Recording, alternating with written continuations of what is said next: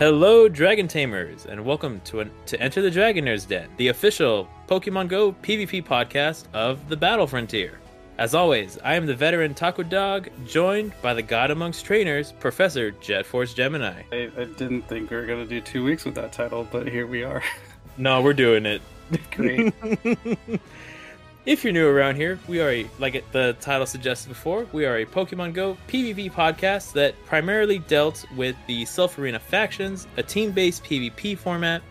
If you're not new around here, I changed the intro yet again, but keep things a little to keep everyone on their toes, we are joined by two amazing founders of the Battle Frontier.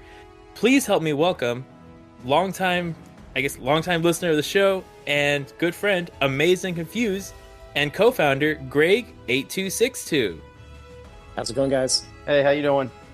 They have agreed to take time out of the busy schedule that is putting this amazing honestly there's not a lot there's there's too many words I can say like all good things about this this new team-based PvP format and we're going to kind of ask them a couple of questions and kind of, you know, turn on the hype machine for the Battle Frontier. So, woo!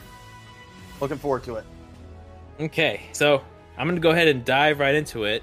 Why don't we, Greg? We're going to start with you. Why don't you introduce yourself and tell us a little bit about your your journey on uh, Pokemon Go and just Pokemon in general? Sure. Obviously, my name's Greg. I'm a middle-aged man who plays Pokemon, but I enjoy it. I have fun on here. I'm a project manager by trade, and I started playing Pokemon when I was in sixth grade. So that would have been 19.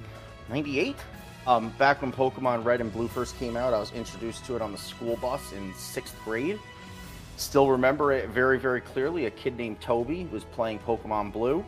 Uh, I still remember that first sprite of Exeggcute. He was in the Safari Zone, and I just had to have it. Uh, we went to um, Electronics Boutique was the name of the game store at the time in the in the mall, Went there I bright and early. Went there bright and early to make sure that it wasn't sold out because it was sold out everywhere. It was really hard to get your hands on it. And I got Pokemon Red because Charizard was the cooler looking Pokemon in my opinion, and I played it nonstop. I played Pokemon all the way through the third generation games, and by about that time, I went off to college and stopped playing it right around when Diamond and Pearl came out. And then um, I got back into it here and there. I got really heavy into Pokemon Go when it first came out. And I played that for like a year and a half or two years. And then I'm going to be completely honest, Shine kind of came off the apple for me a little bit, but came back for me in full swing when when PvP was introduced, which was which uh, right around COVID started.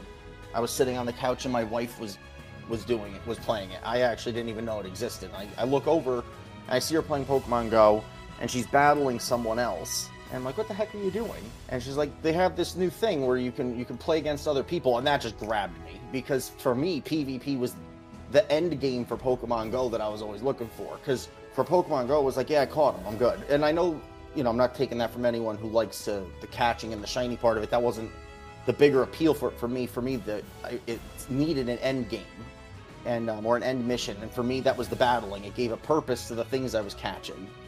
And I got into I got into PvP. I hit into it pretty hard. Studied as best I could. FP Sticks was my first coach, and then Wallower, and then I was able to finally crack Legend in season six. And um, I like to think I'm, I'm better than the average bear when it comes to when it comes to PvP. I know I'm not you know best in the world or anything, but you know I try to keep on top of on top of it as best as I can. Uh, it's an important community for me. I, you know, run Wallower's Discord right now, and I obviously have the three Slark factions, and now Battle Frontier. Um, for me, what it's changed into is the community part of it is, is cliche and kind of corny as this answer is going to sound. The community part of it matters a lot to me. Um, I want to make sure that that other people um, that I'm friends with, and you know, even ones I'm not particularly friends with, you know, get to get to keep this going and enjoy it as much as I do. So even if I'm not playing, um, I, I want to make sure that there's things in place so that everyone else can continue to to play it as well. That is honestly a very well said answer. Like, I give I give mad props for that. Thank you. And amazed, please correct me if I'm wrong, but I do believe that Rock Paper Slark or the, the, the rock paper the quote unquote Rock Paper Slark family was one of the rivals that we had talked about when you first came on the podcast way back when we were first starting. Yeah, they're our number one arch rival. Goes back to the first cycle that we played. Um, they were the first team actually to ever beat us, and we've kind of had a chip on our shoulder ever since then. But they're also a really great group of guys, and you know, there's a lot of mutual respect there. But I'd call us frenemies rather than than rivals, I guess. I mean, that's fair. I'd It's like, frenemies. I was going to say, that's kind of like us with the Barktown Boomers at this point. We know we're 0 2 against them, but we're like the best of friends, honestly. Yeah, and I right now the the nerds Slark uh, series or whatever you want to call it is tied one one. So you know, once Battle Frontier gets started, hopefully we'll be able to pull ahead of them. But we'll see. Now I know that you guys haven't. We'll talk about the Battle Frontier in a moment, but are there any plans to put both of y'all in the same division? Just have you fight like every every couple of weeks or something? Uh, I think it's going to be RNG for the most part. I hope we're I hope we're lucky enough to be in the same division, but we'll let we'll let the number gods decide that. Gotcha, gotcha. Okay.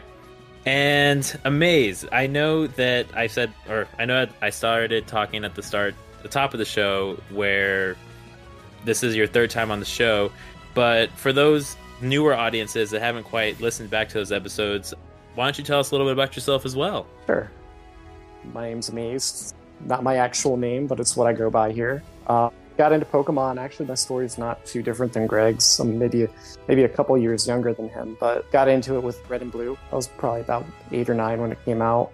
Uh, it's kind of fortunate that I actually did get into Pokemon because my first experience playing the game, I was actually at a friend's house on a snow day, and he let me play a copy of this red version, and uh, he happened to be stuck in the rock tunnel at the time. I don't know if you remember the good old rock tunnel from Red and Blue, but Good old dark tunnel. yeah, like the friend that he is, he he let me play the game at that point. So it was just running into Zubat after Zubat. But uh, yeah, I, something about the game resonated, and you know, played it off and on growing up. Uh, different different points, different points in time. I definitely grew out of it, and then I'd come back to it after a few years. 2016 was a big year because that's when Pokemon Go came out. Similar to a lot of people, I played for maybe like a year or so where it was you know super hot and this this huge sensation and fell out of it again and then covid struck and pvp happened to coincide with with covid happening so that's when i really got back into the game and it's kind of been you know that's been the case ever since pvp is really the, the aspect of the game that's like really kept me into it uh, you know greg mentioned it's it's like the end game you know catching catching shinies is is all good and fun and everything, but I really need something to like keep myself in the game, and you know, PvP definitely f- fills that. That's a great answer as well. I feel like I think I've said it also as well. If PvP hadn't been as engaging and fun, I would have put Pokemon Go down a way, way long time ago. Yeah, absolutely. And you know, there there are probably times where I, I swear that I'm going to put the game down, but you know, it just keeps drawing me back in. There's another video game that I play that makes me do that too, and I've recently started getting the itch for it as well. but we won't. We'll tangents aside. I'll get into that one later. So now that we've met our guests, let's go ahead and jump into why we brought them on. Main title content. Yeah. So I kind of want. So I know both of y'all are founding members of the Battle Frontier, and there is another uh, another really a really talented trainer. I believe they're the captain of the Roslark Bow faction. If I remember. Hooter. Yep. Hooter. Yep. Okay, perfect. So, can y'all, by chance, tell us a little bit of what was the idea behind the Battle Frontier and kind of what what was the series of events that kind of got this whole project started? idea behind Battle Frontier. So when Silph announced it was closing, obviously, you know, the whole world exploded that day. And uh, right away, I don't remember exactly what sparked it. I think it was just a tweet, but a whole ton of captains from different factions started DMing me because I was throwing out the idea that I would do something small through, you know, the Wallower Discord just to kind of, you know, keep people engaged while you know, you know, everything was sift, it was, you know, getting sifted through. And um, obviously, you know, Project Zygarde started when King of the right around when King of the Hill was being announced, and you know, at the end of the day, what we want to do is we want to just keep team-based PvP going. Because, you know, again, solo format's fun, and I play a lot of solo format, play a lot of GBL, but there is, man, there is just something about team-based PvP that just hits different, and um, it, it's a little, it's a little logistically challenging to organize. Is the problem with it though? So like, anyone with 15 minutes can start up a solo tournament. It's it's fairly straightforward. The team stuff is complicated, so we knew that that was gonna that was gonna be a challenge and it was gonna take a long time for it to get going. So waited, and you know I'm not not privy to a lot of knowledge on what's going on with with some of the other formats that are starting, but you know I think it's safe to say that they're not starting as soon as everyone would have hoped they would. So you know me and Amaze started started chatting and said, what can we do um, to to help out? and uh, kind of just tossed around this idea together at the end of the day that it was well in the heart of the team-based pvp is really through discord it's really through discord and logistics on the back end and the website helps a lot but it's kind of just aesthetics so we could put something together in the meantime at the very least it, it, we could we could keep team-based pvp going you know until one of these other formats launches not sure what's going on with them we know that we could we could do it and um, I guess that's the mission statement: is to continue team-based PvP, and and I and I think we have a really strong system in place for it. And amazed you can you can fix whatever gaps I left. yeah. So when uh, when we got the word that Silph was shutting down, obviously I was pretty devastated. You know, and and I don't want to speak for everybody else on my team, but yeah, it definitely was a gutting feeling because we we put in so much time time and effort to climb through the ranks so I kind of made a promise to my teammates. I'm like, hey, you know, whatever happens, I'm going to do my best to make sure we have an outlet to continue the team, continue factions, and, and whatever form it was. So I remember on the day that Silph announced that they were closing, just posting something on the uh, you know the team Twitter account saying like, "Hey, we're not going anywhere. Like whatever happens, like in the future, we're we're going to be participating. You know, factions can't be allowed to die." And that kind of like I was kind of caught off guard, like the response to it. It really rallied a lot of people. Um, and this was like not even really making any sort of like promise or, you know, saying like, hey, we need to do this, this, and this. This is just kind of like a moment where it just like rallied all the troops. And I got so many messages from people in the community saying, like, hey, what can we do to help?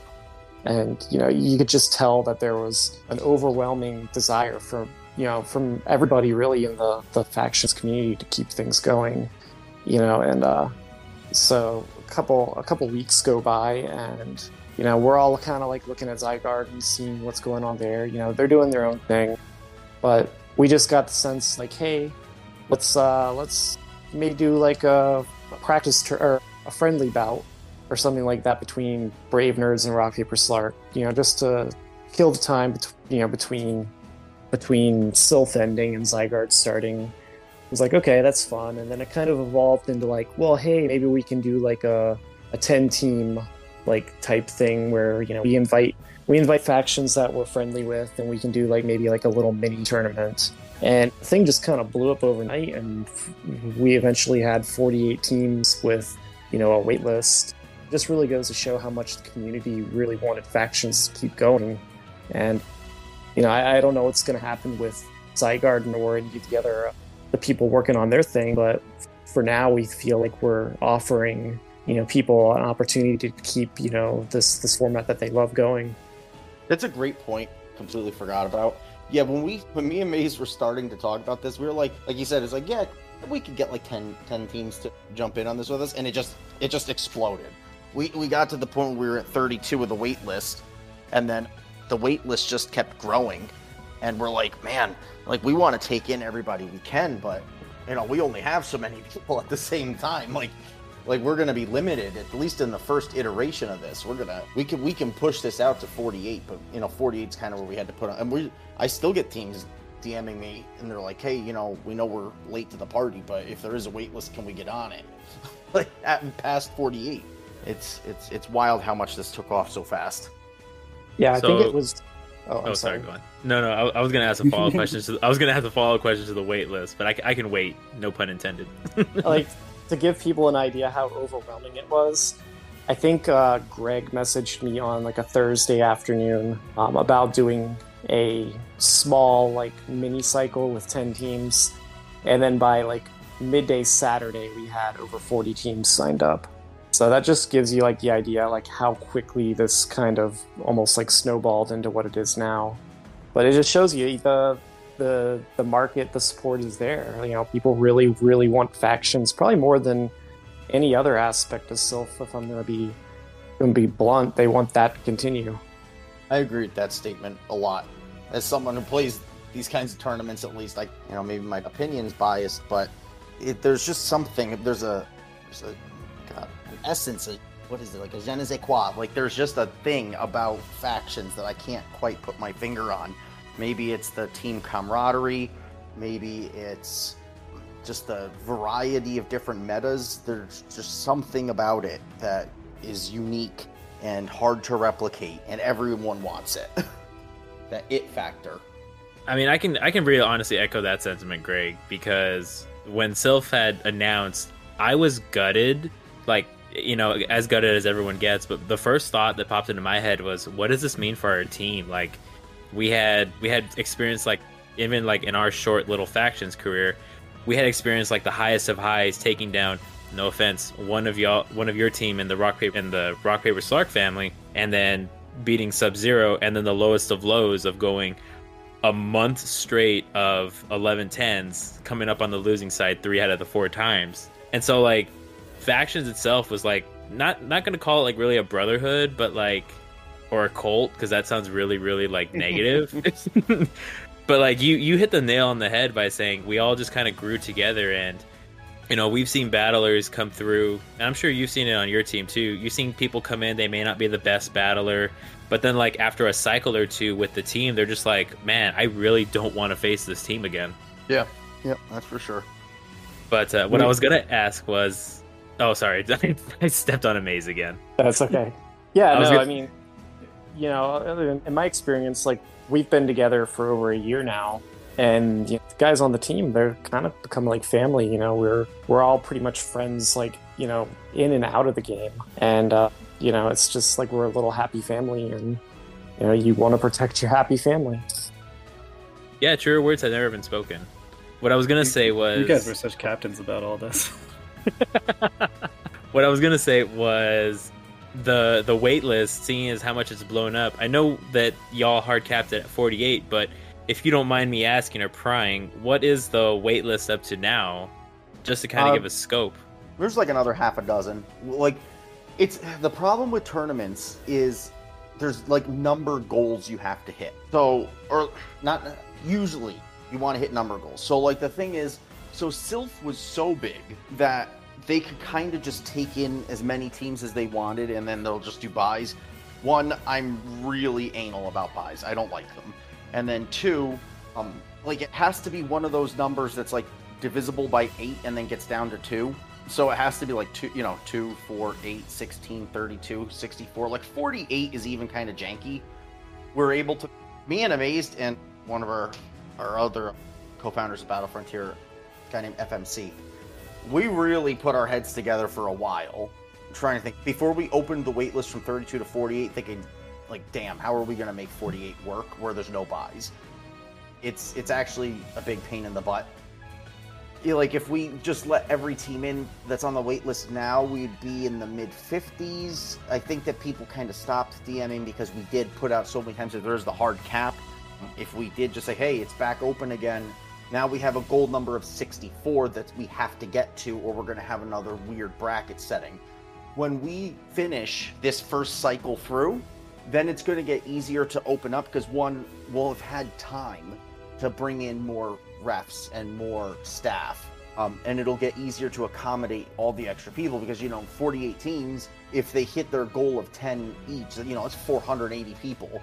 So, you know, we, we want to have at least, you know, two dozen to, to take care of 48 or to 480. So if we go up to 64, you know, that's 640 people potentially now. Now it's like, okay, we got to get to like 35, 40 staff members to kind of accommodate all of that. So it's hard to juggle that. Um, when we, we have a little more time after this for this first cycle to continue recruiting more staff and more reps, we can start supporting more teams.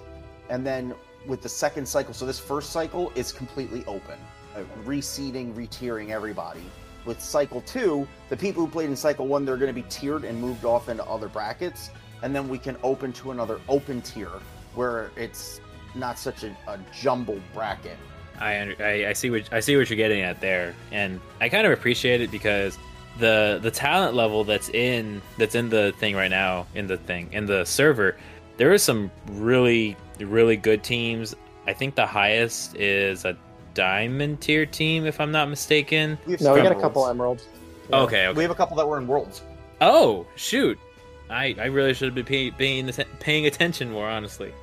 But yeah, so we have some world qualifiers, and then ev- all the way down from the from NA Open that I've seen kind of here and there a little bit, and then there's some brand new teams like Thunderdome's fourth faction that I'll kind of shout out a little bit. Yeah.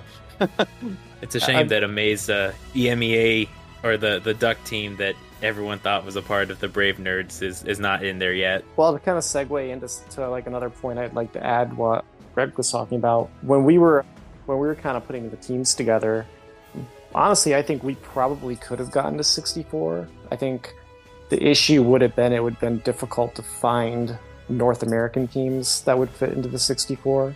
Uh, I mean, we have like I think right now we maybe have half a dozen teams that are signed up that are European, or I think we even have a Latin team. But one of the big issues is if you let teams from other regions in, it's going to be very difficult to do coordination. And with limited staff that we have, um, that could have been just like a kind of a nightmare to, to start out with. So we tried to really do our best to keep it capped to North America teams. But I think as we grow, that could be like somewhere we could expand as well.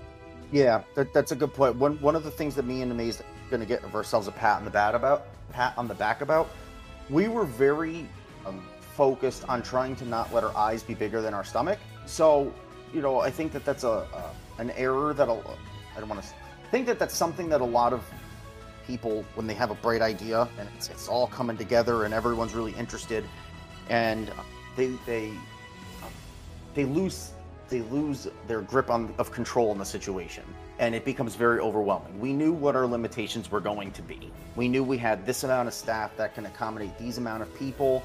You know, we knew at least for the first go around, you know, we're going to do everything we can to lower the amount of potential disputes that are going to come up because we have, you know, only so many people to handle those sets and we're we're adequately staffed. I'm not trying to undersell that, but we want to also make sure that we're not overwhelming them and a lot of disputes come in through coordination. So if we have a lot of teams not, so we, we tried, at least for this first go around, to keep everyone, there as many people as possible in the NA region, and teams that are not from the NA region have been explicitly told these are going to be matches that are going to play in NA time zones.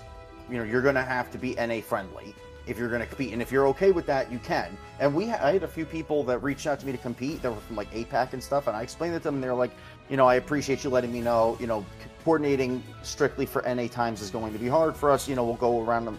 We'll see on the next go around when we can expand out a bit more.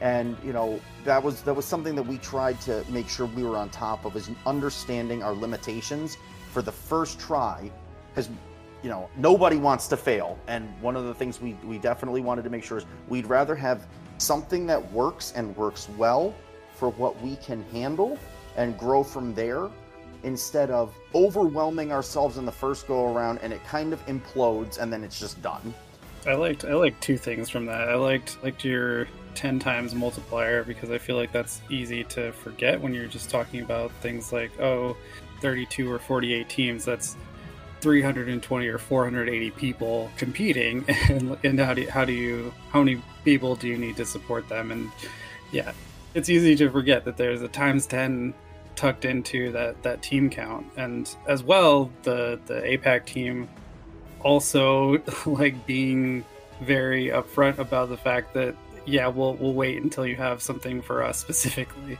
it's like i feel i feel like that just is is speaking volumes already just about everyone really wanting to show up for this and, and not in not in like the overhyped way but in the really wanting to make it work way.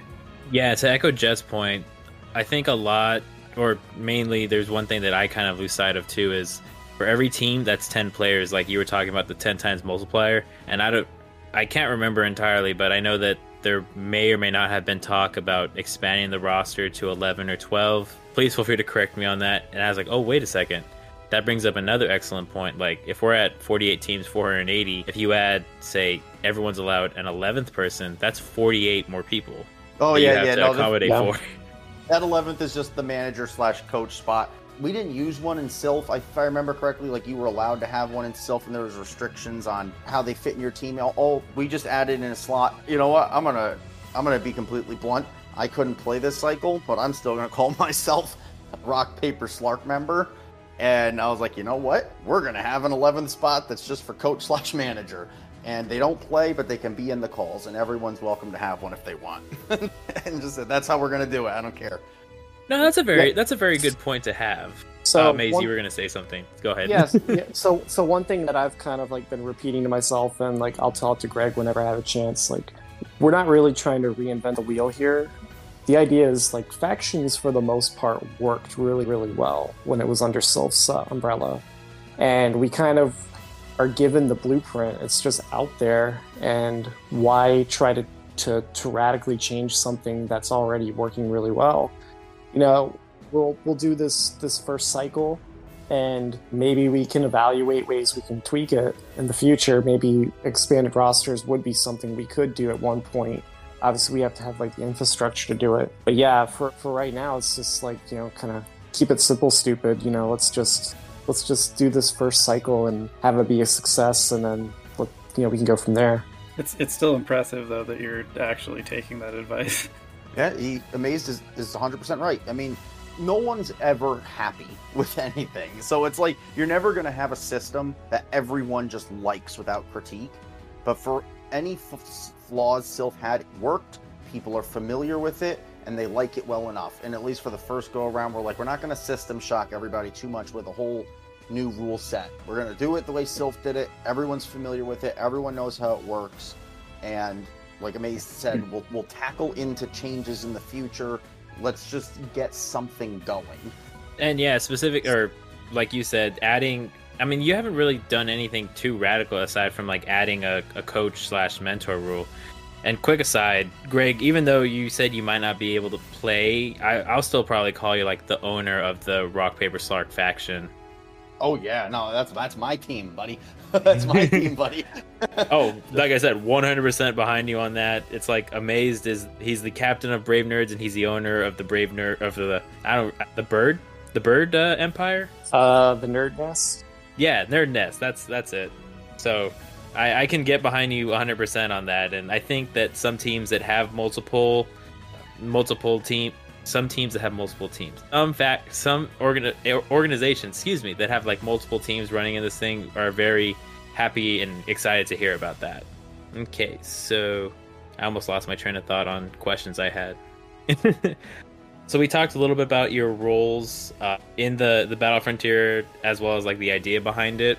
But for all intents and purposes i'm guessing you guys are the co-founders. You're like like you're like the top brass essentially like what you guys what y'all's ruling is is final like you can overrule say uh, refs if they happen to get something wrong or you'll handle like hr stuff i'm guessing I'm going to basically leave most of the refing to the refs. To be honest, I think we have like a pretty high quality group of people who who know what they're doing.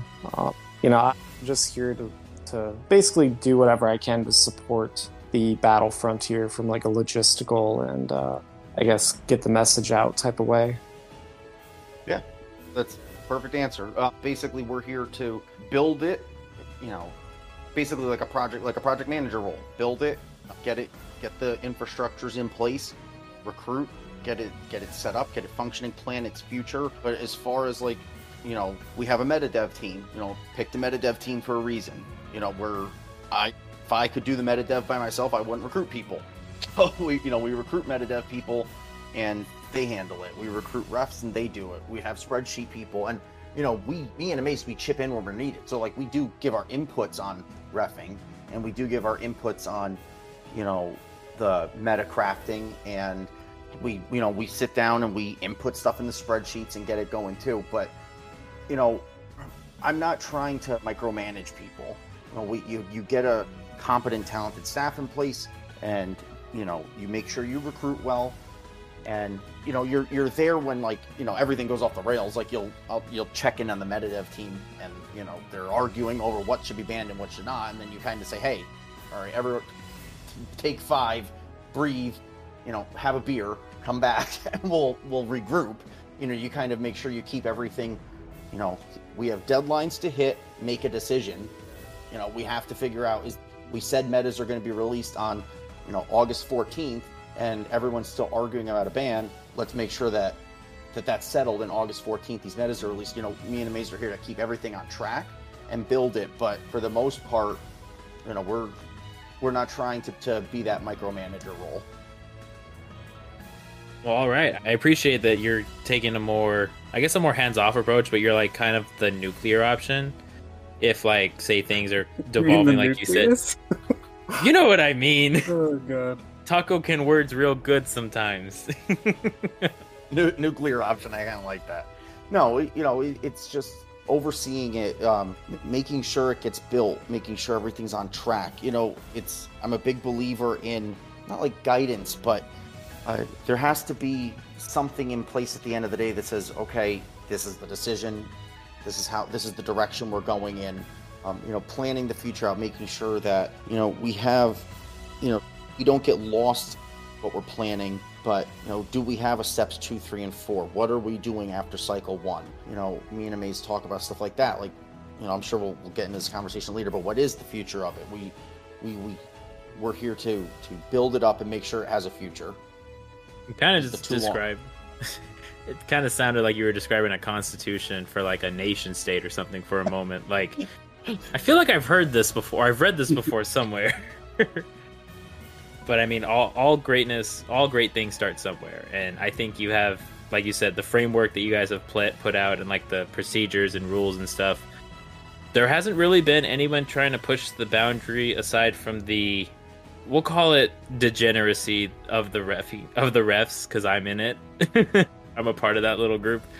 But other than that, yeah, I'm super excited to kick this whole ball, kick get this whole ball rolling. i mean refing's a tough one. But if you're if the refing's a tough one because i you know i'm aware that you know they're all tough calls man and no one's ever happy. You know you're whenever you make a ref decision you're always going to have someone upset because you that's the the heart of it is you have two people that disagree. And unfortunately with refing there is no you know middle ground solution you can come to. Someone has to be right and someone has to be wrong. And you have two people that don't see eye to eye and someone's going to get told no you're incorrect. So you're 50% of the time someone's going to be mad at you. And you know i we have a we have a good ref staff and i like you said you're part of it and i'm happy with the team we put together for it. I i trust them on every ref decision. I i'd have absolutely zero doubts about any of it I don't. And- I don't want to. Oh, Oh, sorry. go, I don't. go on. I don't want to derail things like too much here, but have you guys seen the um the guy on Twitter, the uh the jigsaw guy where he like criticizes oh yeah like I for me my Ugh. goal is like I want that clown like roasting us on a weekly basis. oh yeah that's just good press i'll That's- take that that's- good that- pr I know I know we'll have made it when he's like posting dumb shit about us. you know exactly who you're talking about, and I'm not gonna lie, I started following that account for a few days just to like kind of get like a, a pokey AK esque vibe, and just like the stuff that was listed, I was like, oh my gosh, this is like some dude in a basement with like a pegboard with some yarn attached and trying to like really reach to connect these dots, like. Pepe It- it- Sylvia yeah, it really cracked me up reading it. But I was like, all right, this is getting too weird. I'm gonna unfollow. But then how will you know that we've made it? Okay, time to refollow. But uh, no, I, please correct me if I'm wrong. But you do have a head referee kind of in place Hollow for Purple. like, yeah, Yeah, Hollow Purple's the head ref. He's on Rock Paper Slark, but he's obviously he's you know an incredibly talented and competent ref. He, he's refed in every regional. He refed at the regional I was in. He was he refed at Worlds. I have complete faith that he can you know mold that entire group of refs in the right direction. yeah. He also refed at, like you said, he refed for a, a lot of play Pokemon tournaments that or a lot of play Pokemon regionals, which I thought was super neat. He was my my ref when I when I went on stream. Like, oh goodness, so if there's a ruling, I know who to blame. I'm just kidding.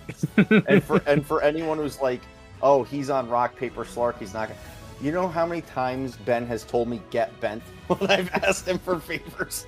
ben has absolutely, and I hope he's listening to this because Ben has absolutely no problem telling me to f off. I, so there's no worry about that. It's it's a meme in our Discord.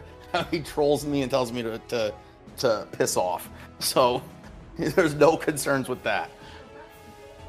I'm good. I'm glad because he uh, he's told me a few times to do that too. Like I remember once I asked him like as a joke at the play Pokemon turn. I was like, "So I misspelled my name. You're not going to DQ me before we even start to match on stream." He goes, "Maybe," Yeah, and no. just like walked away. And I go, "That doesn't give me any recourse." And then like afterwards, he explained like, "Oh no, you made it this far, and you put your ticket in, you did everything. We're aware. You're good." I was like, "Okay, good." I guess that's a good. You know, we kind of been dancing around this next topic a little bit. Formatting.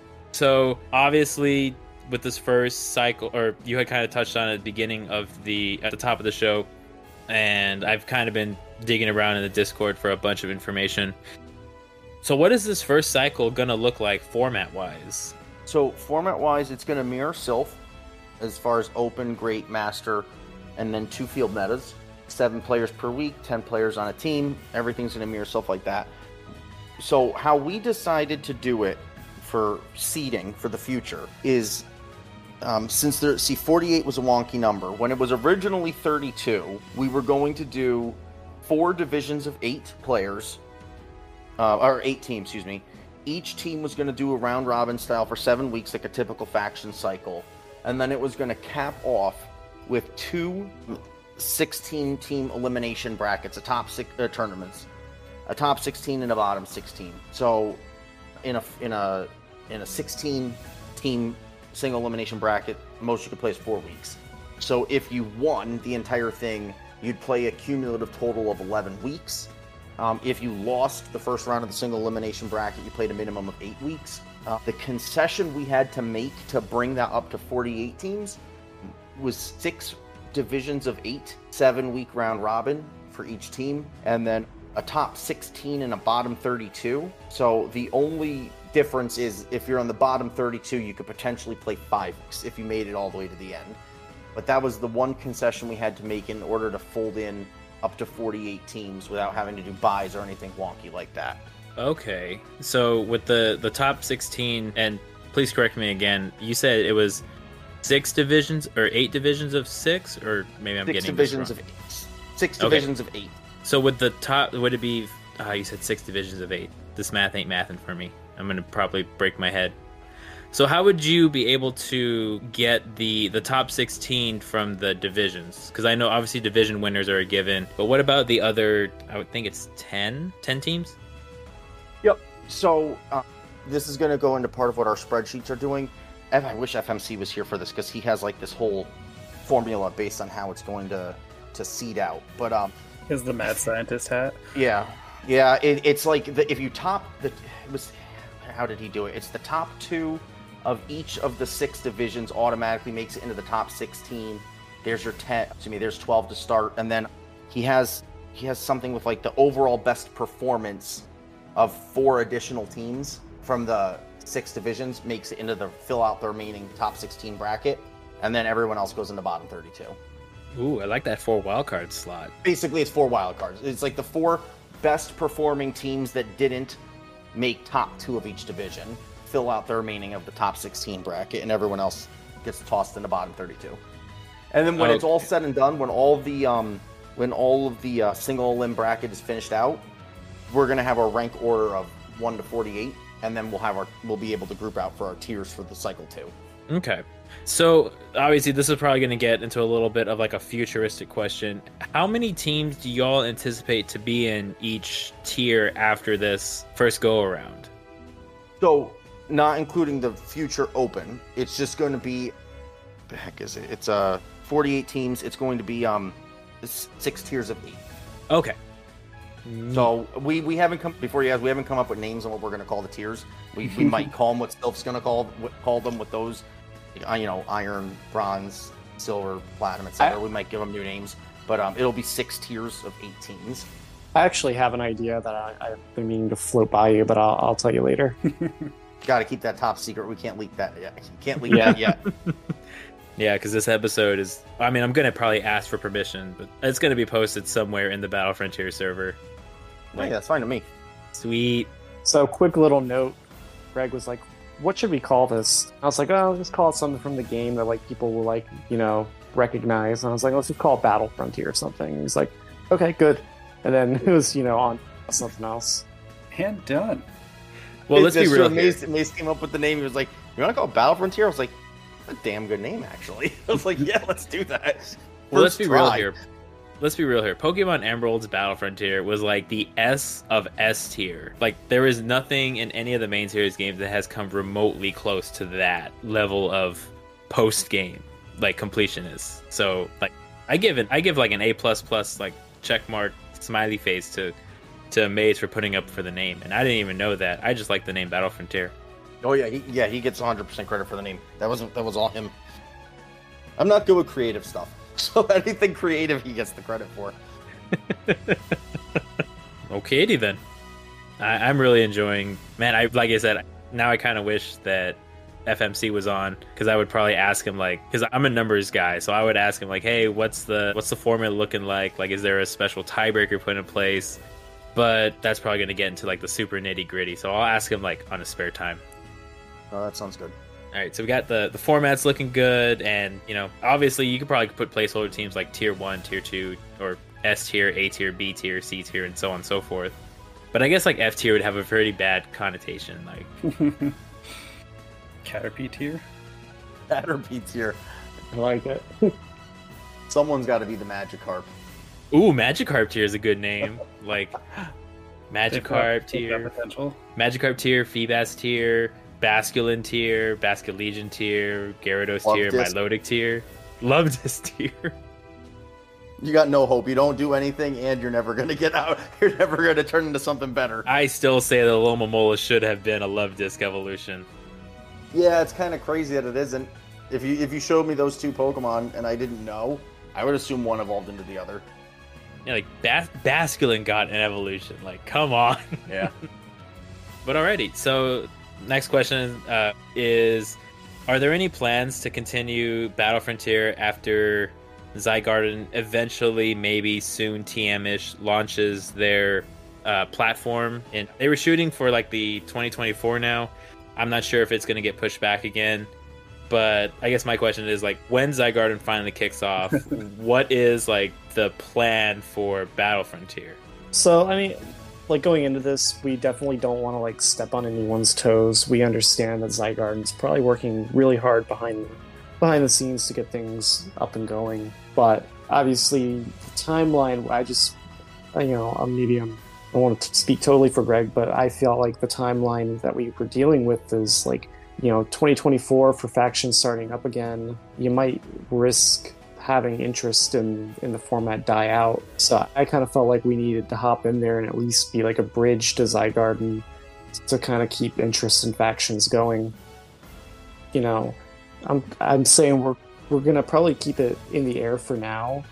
Obviously, we do we do have some plans for a cycle two, but if maybe Zygarde comes around, you know, there's could be the potential for like collaboration there at some point. We, we haven't really you know talked about it too much but you know the, the thing is like i think even if Zygarde does get started up in the near future there's no reason why like two formats couldn't coexist at least Um, yeah. To so, I'm gonna be fairly straightforward. This I'm not hundred percent sure, and I could, or someone could feel free to correct me if I'm wrong. The with is the mission statement I've been reading is that Zygarde is going to be the platform, but I don't know if they explicitly have, uh, um, like a.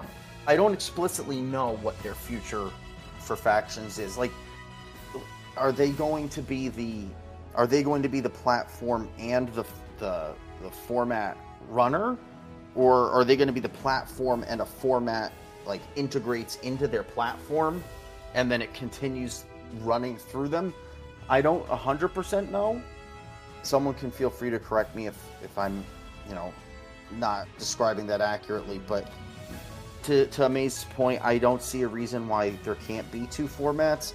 I don't see the reason why they we couldn't collaborate, but at the same time, again, you know, I'm not trying to step on anybody's toes either. You know, our number one priority is just making sure factions stays around because people have short short memories and short attention spans, and I do worry, like Maze said, if it takes another eight months, people will stop having an interest. Teams will disband. People will have it will stop having an interest in doing it. We kind of want to make sure that doesn't happen. Um, the future is still kind of up in the air. A lot of it is because I don't know what Zygarde's plans precisely are. You know, if they're going to be just the platform and they still need a format to kind of fit in and collaborate with, or if they're going to be the whole thing soup to nuts, and you know they're you know they're going to just take the reins from there. I don't know that. I'm not sure if anyone else in this podcast knows that, but right now we're just kind of focusing on what's in front of us, and that is uh, you know this cycle. You know, at least at least one more one or two more cycles after that, because I don't know how many more months it's going to be, and then we'll kind of you know see where it goes from there. We you know I will at least say I'm prepared if ever came to it to um, you know work with with Amazed and FMC and maybe a couple other people to you know get a platform going for it or work with another platform to keep it going if it came to that because I definitely don't want to see factions dissolve. That that's my number one goal is factions continues. Okay. And you know, kind of when you were saying like people I forgot who I ever forgot who it was, like short attention span, haha taco. When you when you said that I looked uh, I looked over at my phone I just got an ad for TikTok and I go, look, see, this is how you break people's attention you shorten people's attention spans. But on a serious note, the kind of the roadmap that Zygarde was kind of giving was they wanted to get the website up and running, then they wanted to focus on solo play, and then they wanted to focus on team play from what like kind of their announcements and me trying to read between the lines. I could be completely off base and somebody will be nice enough to let me know. That's the good thing about this this whole podcast. But, you know, what what's there to say or who's to say like you know somebody from Zygarde takes a look at what y'all are doing and say, "Hey, y'all are doing like basically what we want to do. How's about that? You know, we we use Project Zygarde as a platform, and you guys run fact you guys run like this format for factions based out of that. Kind of like you had touched on the collaborative part of the of the you saying that you didn't want to step on anyone's toes and kind of giving the ability to collaborate, which I thought would be pretty neat. Yeah, it's a very weird dynamic because it's like, okay, you don't want to step on anyone's toes, but there is for sure demand and a void that has that is begging to be, you know, addressed. So we're, we're caught in this weird dynamic where it's like, yeah, I don't want to step on anyone's toes. I'm not trying to disregard the hard work anyone else is putting in in other platforms, but at the same time, there is a here and there's a right now, and people want this right now. And you know, will they still want it in six months? And that's a very real and it's a very legitimate question. And we said, okay, we're gonna we're gonna fulfill what people are asking for to the best of our ability, and we're not just gonna. It, it's not just to be a one and done because their odds are based on the timelines given there's going to be at least two or three and you know we're planning out at least the you know medium future the mid-level future and uh, you know trying not to get too lost in the weeds beyond like three cycles from now, and we'll we'll kind of just you know tackle collaborations or uh, mergers or acquisitions or dissolvement or whatever happens at that time six months from now after you know like probably two or three cycles. All right, I, I really appreciate the insight and the kind of like the or the insight and the foresight as to like the I guess like the plans for it. So I really appreciate it, and that's an awesome awesome thought process to have. Jet, do you have any uh, follow up questions? Just continuing to be glad that all the eggs aren't in one basket i guess is, is kind of my my general feeling from this and if that means that this just happened to all get delegated perfectly like i, I can i can say that Greg probably has an appreciation for that, right? Like that, like if if if Zygarde does become then like the host for our battles, like that, it kind of sounds like a little bit of a dream. But um, yeah, I'm just glad that despite kind of all of walking on eggshells, I want to say to a certain degree, like that that didn't stop you guys from just jumping in and take taking the the necessary steps and that we're we're almost at the starting line now is is is just such a cool place to be when otherwise it's it's just got this giant question mark over it. Yeah the, the i'm i'm very weird with like i like to know the answer like i don't like the i'm a person in general this is a, just a personality trait of me in my personal life and work i don't like unknowns and i don't like i don't like question mark futures, and I kind of need to know where the path lies ahead. And sometimes that requires doing your own thing. You know, we're, we're in a situation where, you know, we can be completely independent if needed, if as long as people wanted to play. You know, we can obviously can't make people want to play in your format. If people wanted to and liked what we're doing, um, we have the capability to be completely independent as long as we want to be. We, you know, we we have talked about our contingency plans for the worst case scenarios like and i'm not saying this is going to happen but i'm just saying we plan out every situation. What happens if none of the other platforms end up coming to fruition? What can we do? Okay well if that's the case you know we can keep it going status quo. We can build our own website slash app. If the other formats do end up coming to fruition and you know they want to merge with us you know that's that's a conversation we're happy to have and we hope that it can work out great you know and then if we can't see eye to eye we're also again we could stay completely independent if as long as people like what we're doing. We're trying not to solidify our future in stone um, but we do have multiple paths planned out for what happens in different scenarios. I love it. Okie dokie. So uh, this next question is kind of for me because one of the things that jet and i have harped on a lot was the fact that we would just see like the final score of the battle. We wouldn't we didn't really arrive at the why or how the how or why like the final score was like a 2-1 or a 3-0 sweep when we looked on paper and it's like, "Oh, this trainer shouldn't have in our opinion shouldn't have gotten this score because they had the better team on paper."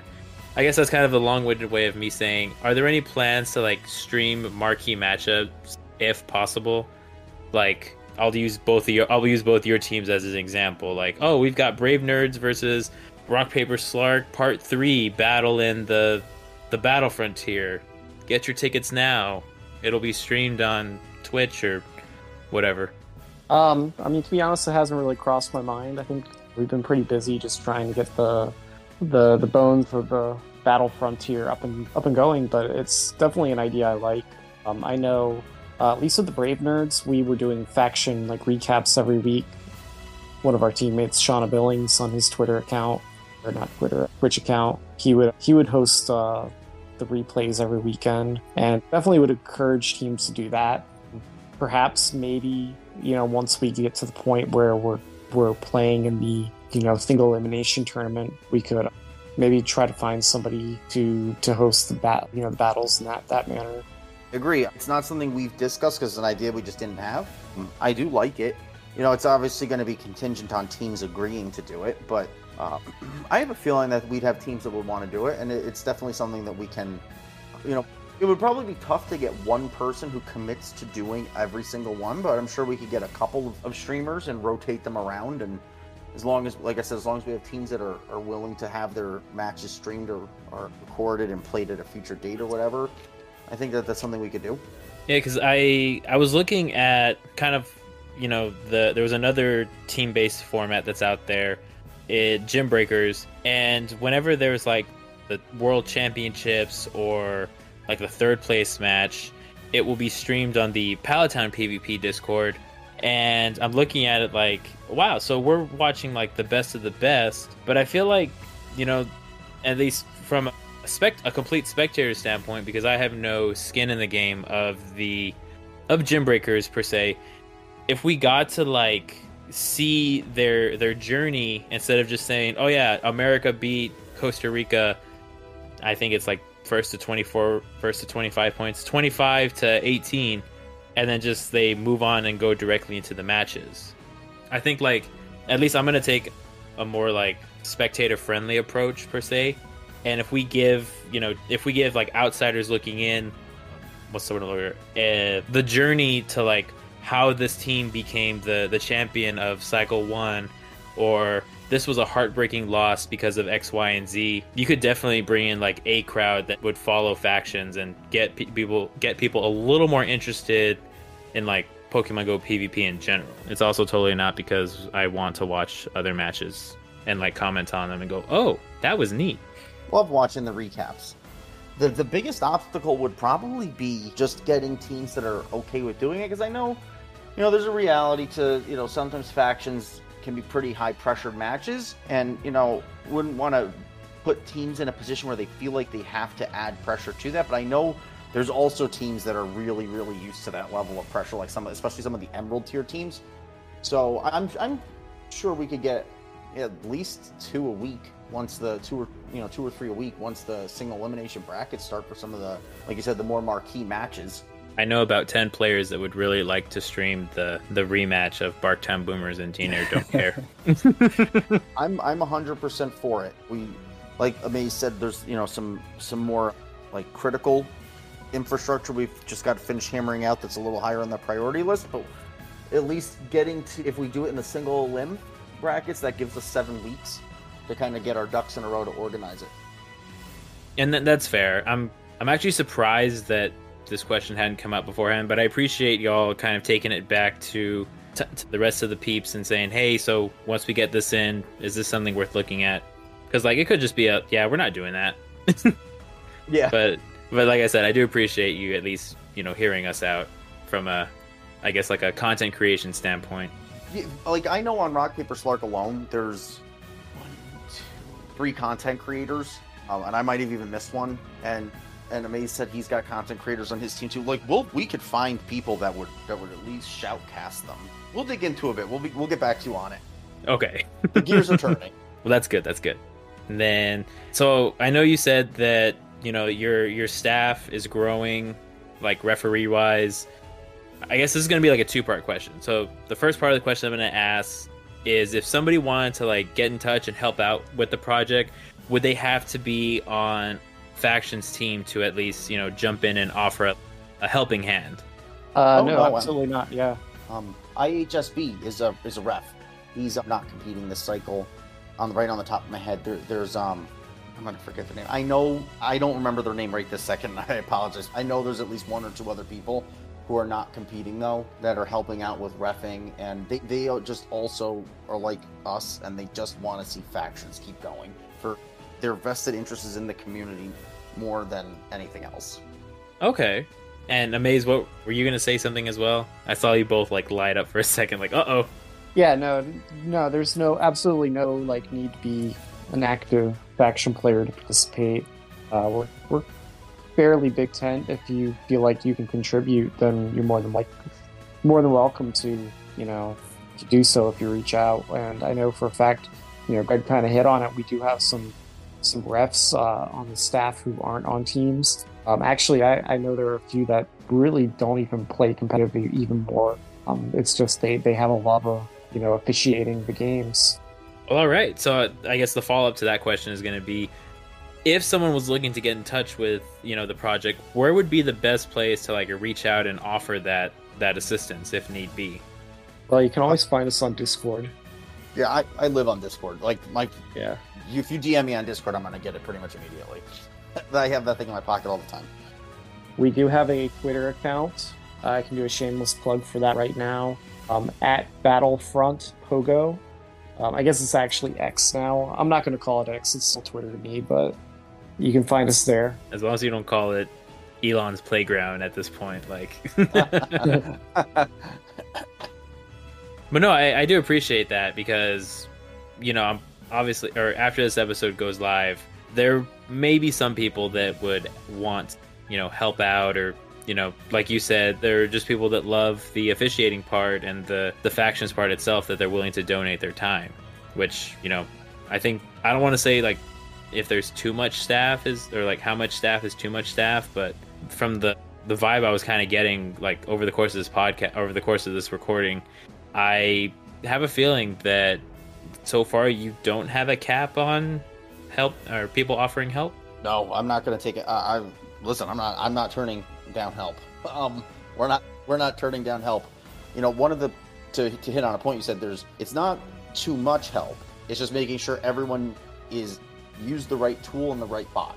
And, and as long as everyone, like, you know, you play to your best suit. So it's like this person's really good at refing, so I'm not going to have them doing spreadsheets. They're going to do refing, but you know, we'll take it right now. We have 15 refs. I'll take 30. Like, I'm absolutely not to, you know, be mad at more refs coming in, more spreadsheeters. Anyone who's good at coding, be you know, wink, wink, nudge, nudge, appreciated. um, but yeah, we'll we'll never turn down help. We'll put everyone in the right spot and give them the right guidance, and everyone can. Something like this, it's it's bigger than one person. Like you're always gonna be reliant on on the help of the community around you, and there's if we had more help, we'd be doing more than 48 teams. So we're never going to turn down more help. Well, we can always expand to accommodate the level of staff we have. I mean, this cycle's locked in at 48, but for next cycle, yeah, and I was, you know, I was. He did the wink, wink, nudge, nudge. That was going to be a, a follow up to the follow up. Was there anything? Uh, was there any staff wise that you're really looking for to try to help out? So if somebody says like you say, hey, we're looking for for coders, and someone goes, oh, hey, I'm a coder. How can I help? That's a good a good place to start out with. But what do you like? Obviously, you're looking for all kinds of help, but like, what are you looking for? Like, for the most part, um, logistics so, like, what I mean by that is is general Discord maintenance and communication is something I think we could have a few more people with. Doesn't sound like a big role, but it is when there's you know almost 500 people to communicate to, to moderate, you know, make sure everything's staying in line and people aren't being mean to each other. Again, like you know, messages are getting communicated and relayed, and just uh, generic issues are being addressed, um, and then spreadsheeters is, is a big one. Um, there's there's there's a lot. Of, we've we've automated as much as as possible, and there's a lot of it that's automated. And when it's finally revealed, it's very clean and it's very very user friendly. But there's some of it that can't be automated, and you know that's going to require some back end work, which we have more than enough staff to do. But we will never turn down people who want to jump in and help with it. Right. That's that's a good thing. So this is the official call to call to action. If you if you want to be a part of this awesome battle frontier, reach out to these two amazing gentlemen. I like Amaze is a longtime friend of the show. He's been in our Discord since like day one, and even though we just met Greg, Greg's doing amazing things. Greg not is friend. Too, not too shabby for not too shabby for a, a old boomer who plays Pokemon Go. Hey, you have a very you have a very hyper competitive team. One of the few people that can distinctly say that they've taken down the Brave Nerds. So, you know, I would consider that a badge of honor because I think, and Amaze, please correct me if I'm wrong. Y'all have only lost to four teams, if I'm not um, mistaken. I stopped counting to be honest. Oh, uh, I think I think I think it's four or five.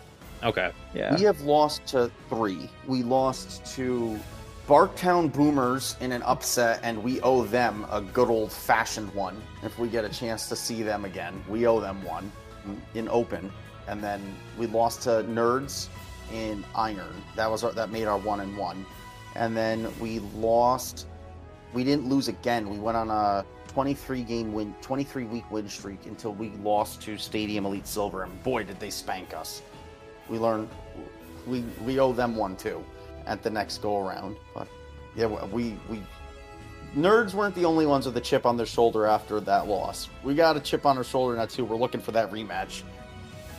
I love the rivalries, and I'm gonna go off script a little bit. Are you guys gonna protect quote unquote rivalries during the format, or are you just gonna leave it all up to the random number generator and kind of cross your fingers and hope that we get like rivalry part two, Electric Boogaloo? I mean, I think in the the spirit of keeping things impartial and fair, we're gonna stick to random number generator. Uh, now, I, that's not to say I don't think that, know, we're probably to have a situation where Cream's to rise to the top. So, are the teams that have a history together, you know, they've been playing together for a long time, are they going to be, you know, ending up getting paired together in the single elim, bracket, or maybe in the second the second uh, cycle being you know seeded in the same tier. It's probably more than likely just because those teams are usually around equal footing when it comes to skill level. Interesting. Okay. To May's point, whoever's supposed to win is going to win. It might not. It might take a cycle or two or three to flesh out, but the teams that are supposed to be on top are going to end up being on top. You know, this could be my impartiality, me not being impartial. Uh, well, I can't talk right now. Me being biased, and uh, Amaze might feel the same way. I feel like there are teams that were not yet at the top that were destined for higher tiers, and I think that this is going to be an opportunity to prove if they, you know, if that was the case or not. Um, if they weren't meant to be, then they're not going to be, and they'll they'll settle out somewhere in the middle, middle upper. You know, teams. We're gonna hope and do our best to make sure that we don't get you know way lopsided divisions. But you know, if it happens, it happens. And teams that are meant to be at the top, it might take an extra cycle, but they'll get there. Where we really are gonna treat this as a true open tier, and it's just the best way to do it. There we had talked about this a bit and, and tossed around the idea of, of uh, grandfathering in teams based on their tier from Silph, and um, just with 48 teams wasn't large enough of a pool to be able to have like you would have like one division of like three teams and like one division of like 13 teams and one division of five. It just wasn't going to work out right. So everyone's just going to have to group in one open, and you'll you'll sort yourself out and recline. I personally think that's the most fair approach because, and this this next statement is going to ruffle some feathers, and I am perfectly okay with taking the heat on this one. There are some teams that just couldn't fall fast enough into places where they belonged, and there are other teams that didn't get to climb as high and fight against teams that they would have had a quote unquote tougher approach. I'll pick on Amaze for a second. They, you guys got to gold, correct? Not platinum. Uh, we made it to platinum at the end. Okay, so yeah, platinum, and I think that you know you you also ended up winning platinum, correct? Well, we won gold and then we oh. qualified oh. for platinum. Yeah. Oh, okay, we never got makes... the opportunity to play platinum. Sorry, I thought before the like the last last cycle you fought in was platinum. I'm sorry. So yeah, and you know, Amaze not amazed. If the Brave Nerds had you know continued on their trajectory, they very well could have been in on the Emerald tier and had a chance to compete for the World Championships. Likewise, Sharks and Wreck in the Silver tier. Hopefully, I'm getting the hopefully I'm getting the deals correct. No, rock, rock, paper Slark was in silver. Okay, um, so we double promoted silver, and then Brave Nerds won gold. So we both were going into platinum. If uh, so, so Sharks would have been in bronze.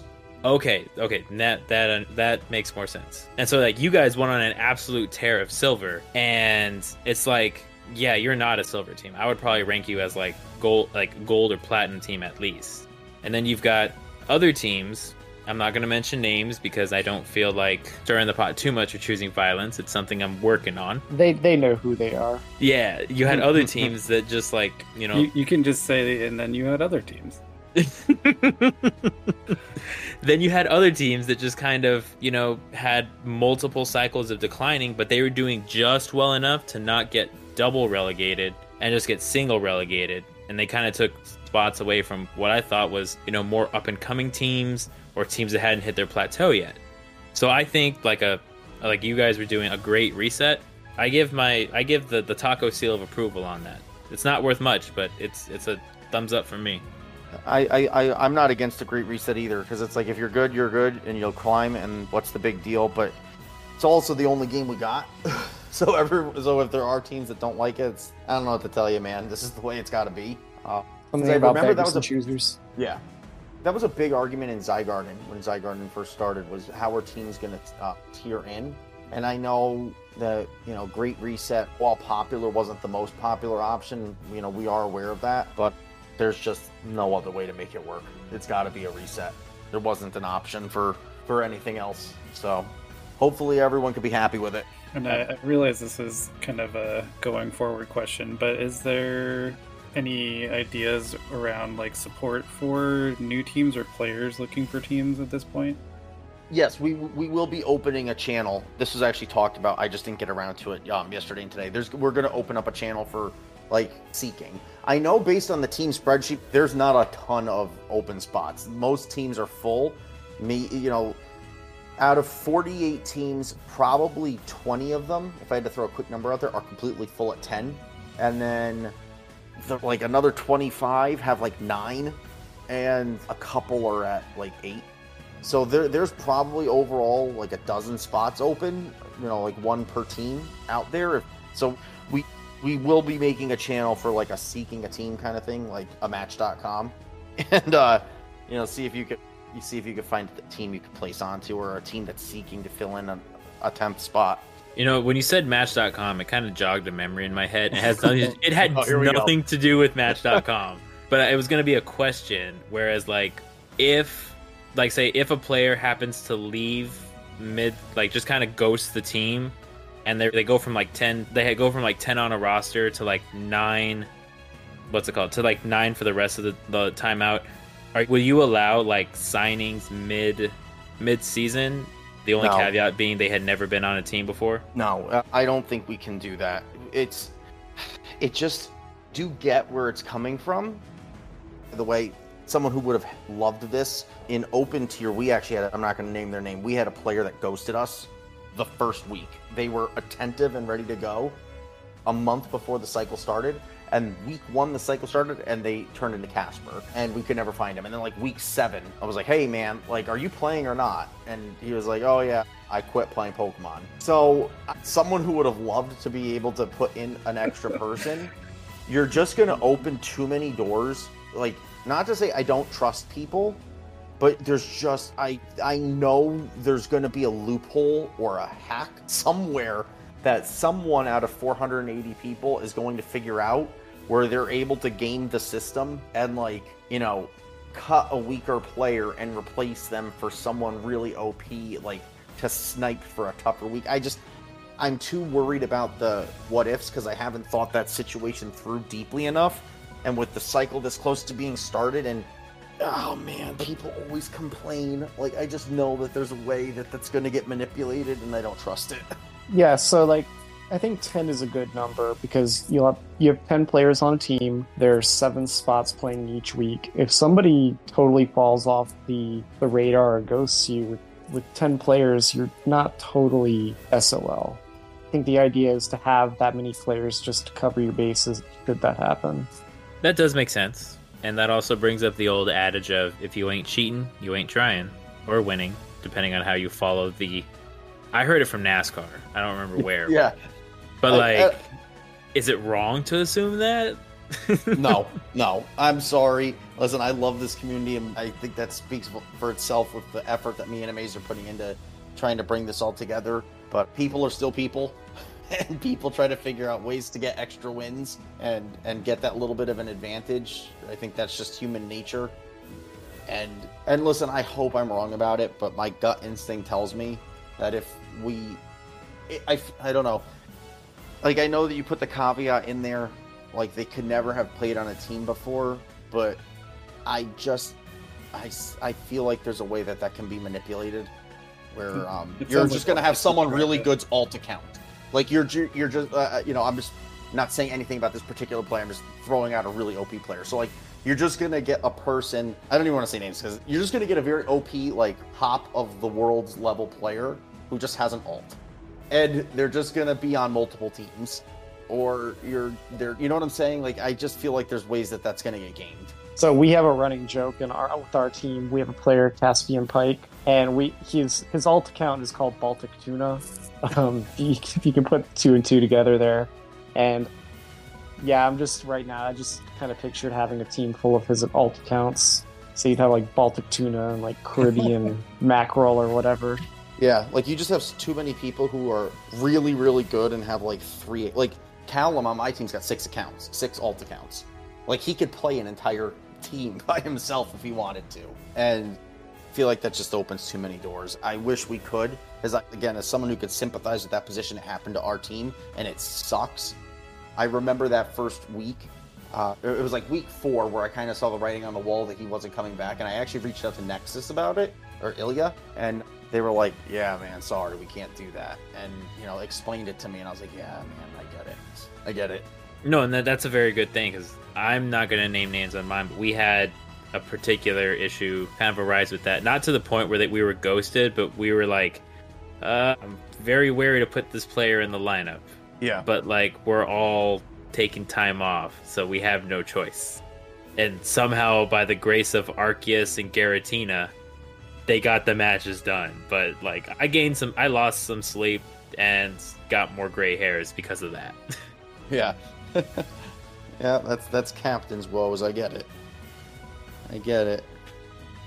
Alrighty. So, I guess like the last part is I know you talked about the I'm still calling it Twitter anyway. The Twitter for the the Battle Frontier. Is there any other shameless plugs y'all want to y'all want to put out there for like our listeners to to see or hear? I mean, Uh, rock, well- the Rock Paper Slark Twitter is already shamelessly plugs enough, so I think they we got that covered. And then amazed what I saw your bubble light up. What were you gonna say as well? Just just follow us on on Twitter, X, whatever you want to call it. Definitely trying to get the word out because even though we're capped at 48 teams right now, we do want to like build some hype around this to potentially keep it going and potentially expand in the future.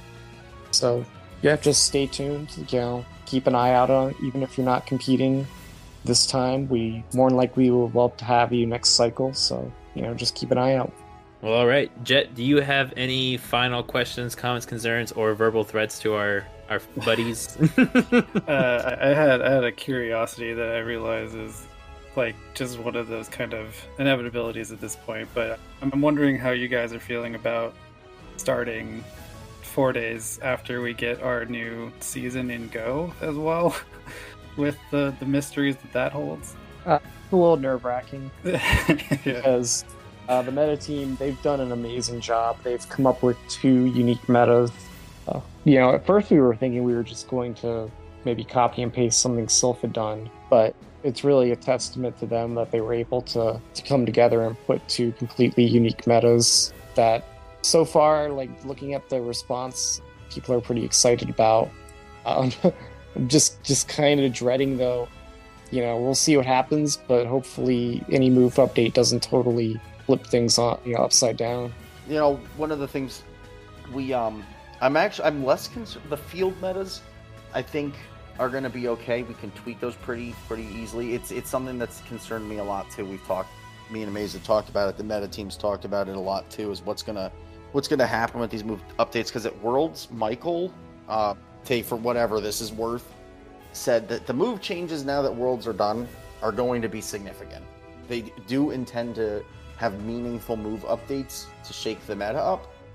If I were a betting man, it's going to be um, impacting Pokemon that are probably not um, included in the limited metas, like you know, Breaking uh, swipe, Flygon. Breaking swipe, Flygon. yeah, I know you'd love that. Uh, if it is, we'll address it. We we're on high alert to keep our eye out for the minute that those metas, those move updates come out, and, and to tackle into it and make adjustments as needed. One of the reasons we wanted to keep the open ult, the Great Ultra and Master League formats open was um, we were worried about a point system being turned over on its head Mhm. Yeah. with with move updates that close out, we were prepared if needed. You know, like let's say they just come out with something that's just monumental, like they they change the whole game and they add three charged moves instead of two. We'll take an extra week. We'll push out the start date by a week and actually like really deep dive readjust.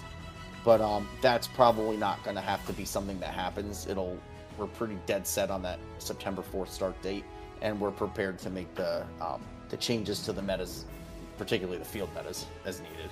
It definitely puts my heart at ease. Yeah, I was I was gonna say I'm I'm glad that extra time isn't like completely off the table, like that that's already like in your head, and that it's it's you sound pretty undaunted for the most part, but it's, it's really just because it again we've arrived at another giant question mark that you can't do anything about. So it's it's just one of those should be fun for everyone, right? I have faith in me and Amazed. I have faith in, in the team that we put together that will we can we can tackle any updates that, that come in and change and tweak the metas as needed. well, I appreciate that, and I was gonna say something very nice, but I can't remember off the top of my head. But I'm not choosing the violence. nice thing gets forgotten. The nice thing gets forgotten. I was I was gonna point out just from the new field meta that Pokemon that even have moves of a type are included, so I feel like that is already doing a lot of catch-all work potentially. So Oh yeah. just that new angle I think helps a lot. Oh, dude, I love that meta. I want to drag this on longer because I know you guys are tired too. But like that, I love that Aurora Cup, man. People are gonna look at that cup and be like, "Oh, this is a charm meta." No, it's not. It's not, dude. this meta's. We started that meta as a meme. It was Iyasu Cup is in a Iyasu in our. He used to be on our team. He runs our Twitter now. You could tell by his personality, he's a little bit of a troll. He is a notorious double and triple charm user in GBL. And he's like, hey guys, I've got a great idea. How about a meta where poison, fire, and steel are banned, and on top of that, any Pokemon that can learn poison, fire, and steel are banned. Haha. I was like, I'm not making a tournament for that because that's ridiculous. There's going to be just 50 people running teams of six Charmers, and everyone's going to be bored. And then we like actually ran the PV poke strings on it. And I was like, wait a minute, this man is not bad. And it's actually kind of fluid and balanced. And then we did the tournament. Well, first we theory crafted it for weeks. Back in the Wallower Discord, that theory meta was talked about and fleshed out for weeks and weeks and weeks.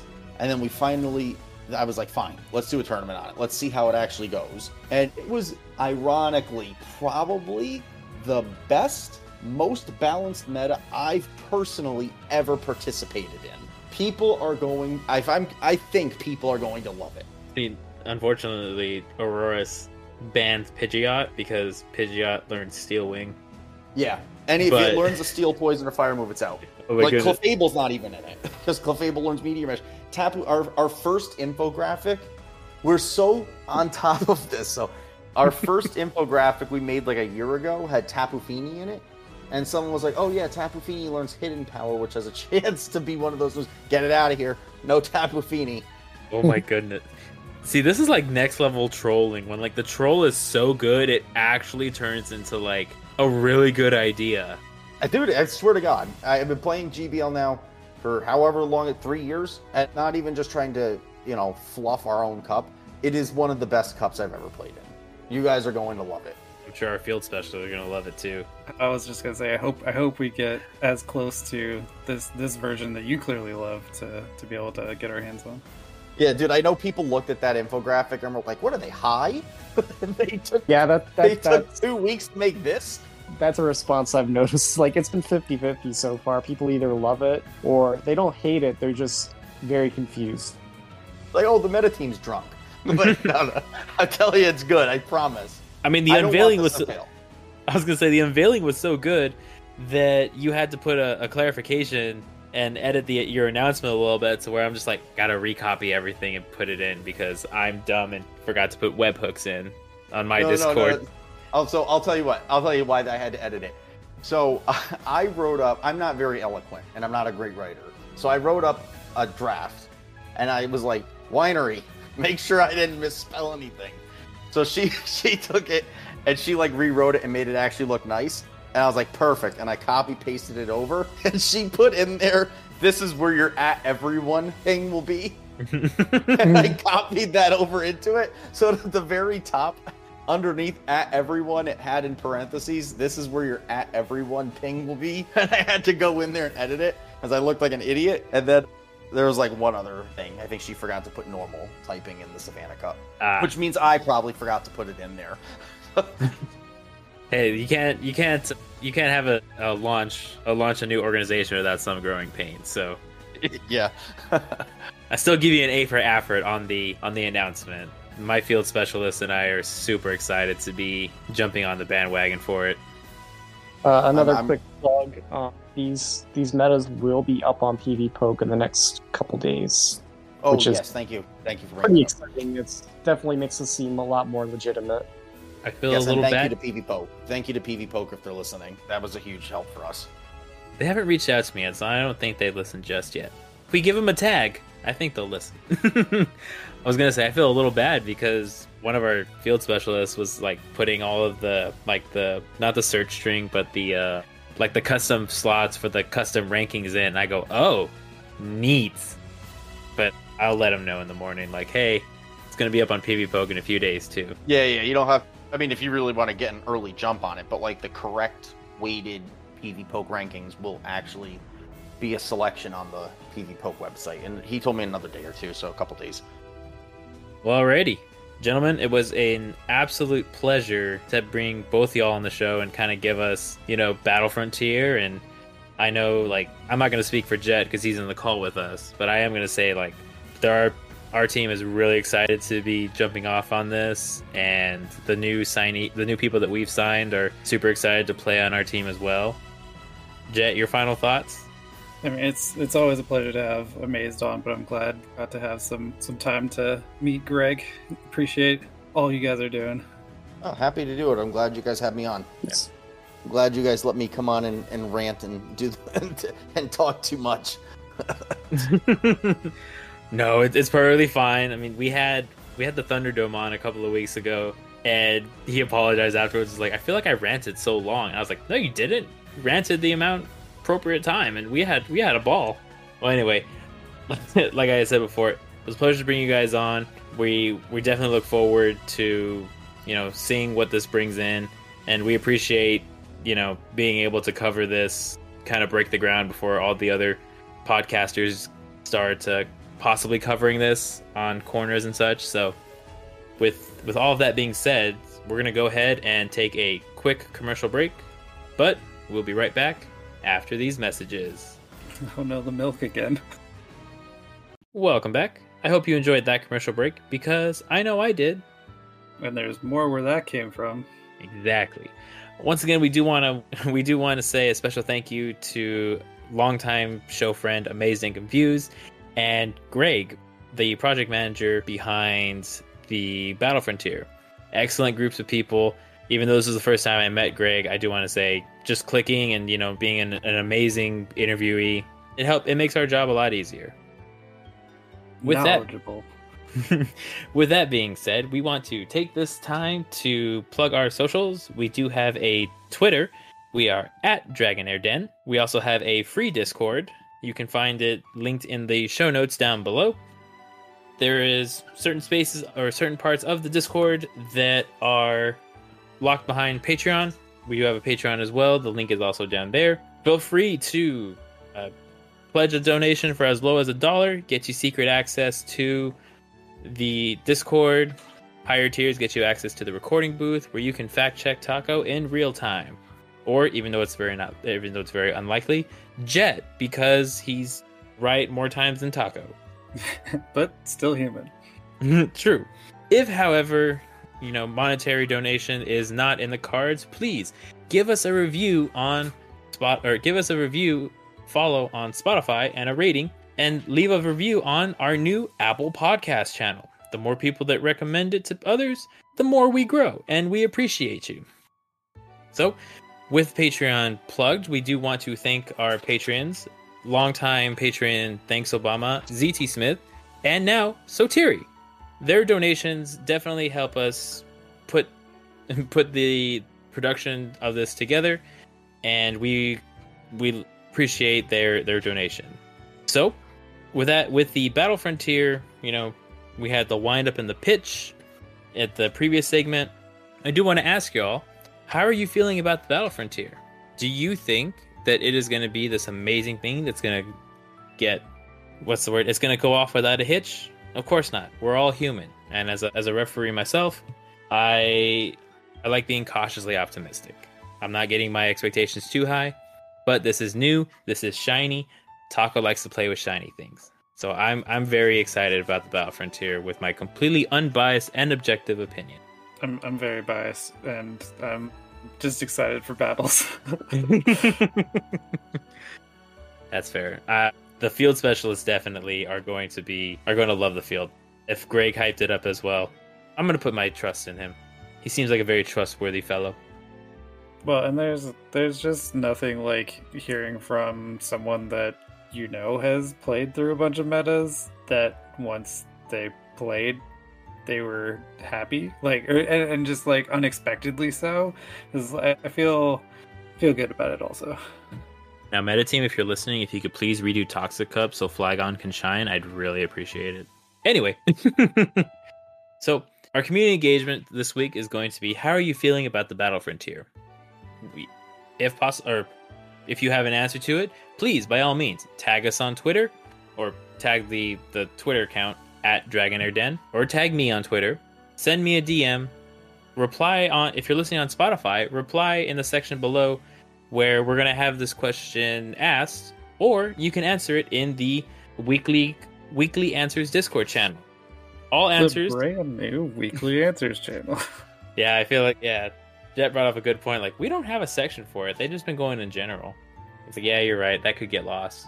All right, make the channel.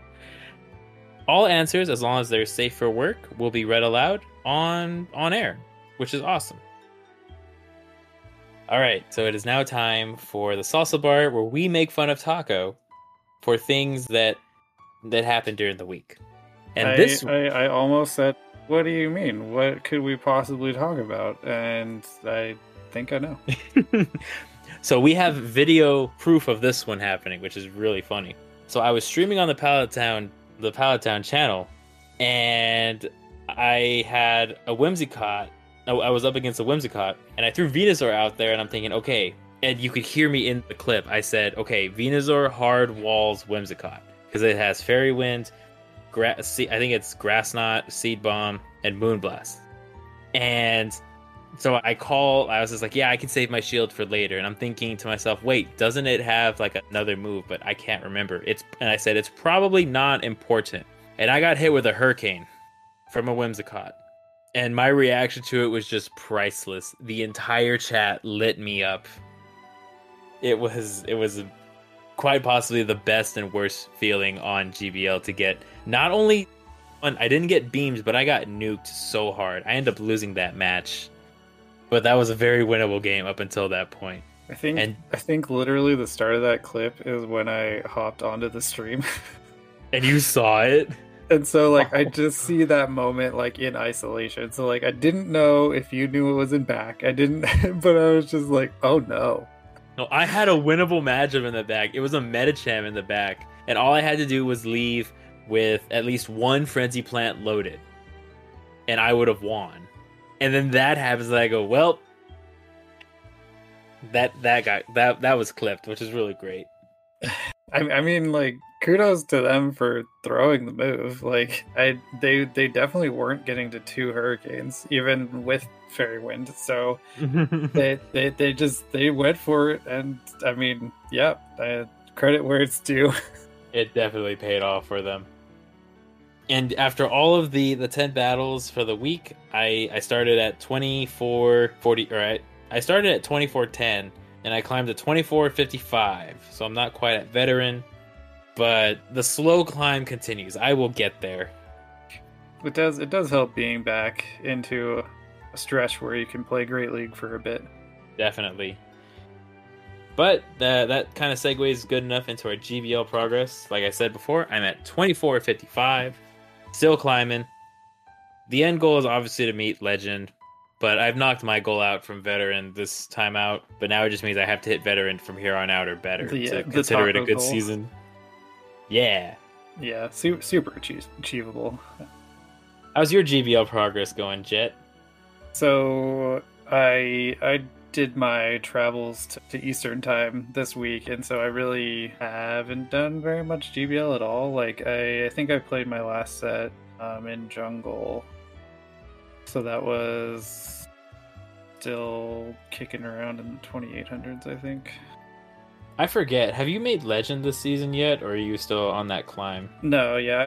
I need to I need to kick it into gear and actually play some games. Like that's that's the only reason that I won't make it is if I just end up not playing. So I would like to keep the streak alive. That's right. Well, you know, final boss AJ's right on your heels, so that kind of lights a fire. yeah, I mean, luckily I, I had a few season head start, but yeah. Well, alrighty then. So that that is our GBL progress. For it looks like that this this part, this second half is gonna be a little bit shorter than normal, mainly because we had we had such a great interview guests, and I definitely wanted to talk more and more. But we had to sadly. Time exists, and we and people do need to go to sleep. I mean, I'm I'm impressed that we stuck around to do part two. Actually, like as soon as you said we'll be back, I was like, oh no, not again. oh, that's true. Yeah, that that was fair. I did I did say we'll be back. I'm like, oh, all right. Now we're just honor bound to do it. So I don't I don't know. We've we we've, we've played that game before. look, Jet, we were honor bound. Okay. All right. Okay. That's fair. Okay, so I think though this is going to be a little bit of a shorter part two. We do have we do have our worlds. We do have to talk about worlds a little bit next week, and we'll kind of see see where that goes. So actually, The I guess we can. Kind is our oyster. yeah, actually, a little bit of Niantic news. There's a Swamp Go Fest is coming up, and Uh-huh. I couldn't be happy. I couldn't be happier for for Mega Rayquaza. That's all I got. A good wrap up to the summer for me. Yeah, have have fun, all you all you friendos in the New York. Yeah. When this episode goes live, it is gonna be happening. So, which I did not know. Hope you all catch your Carbinks, and if any friends are out there and happen to be in the Iowa City area on their travel home, come trade me some Carbink. So, unfortunately, it is time that we do say our goodbyes.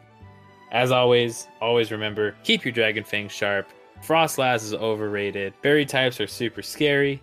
And until next time, we will see you all in our next episode. Whatever we end up talking about.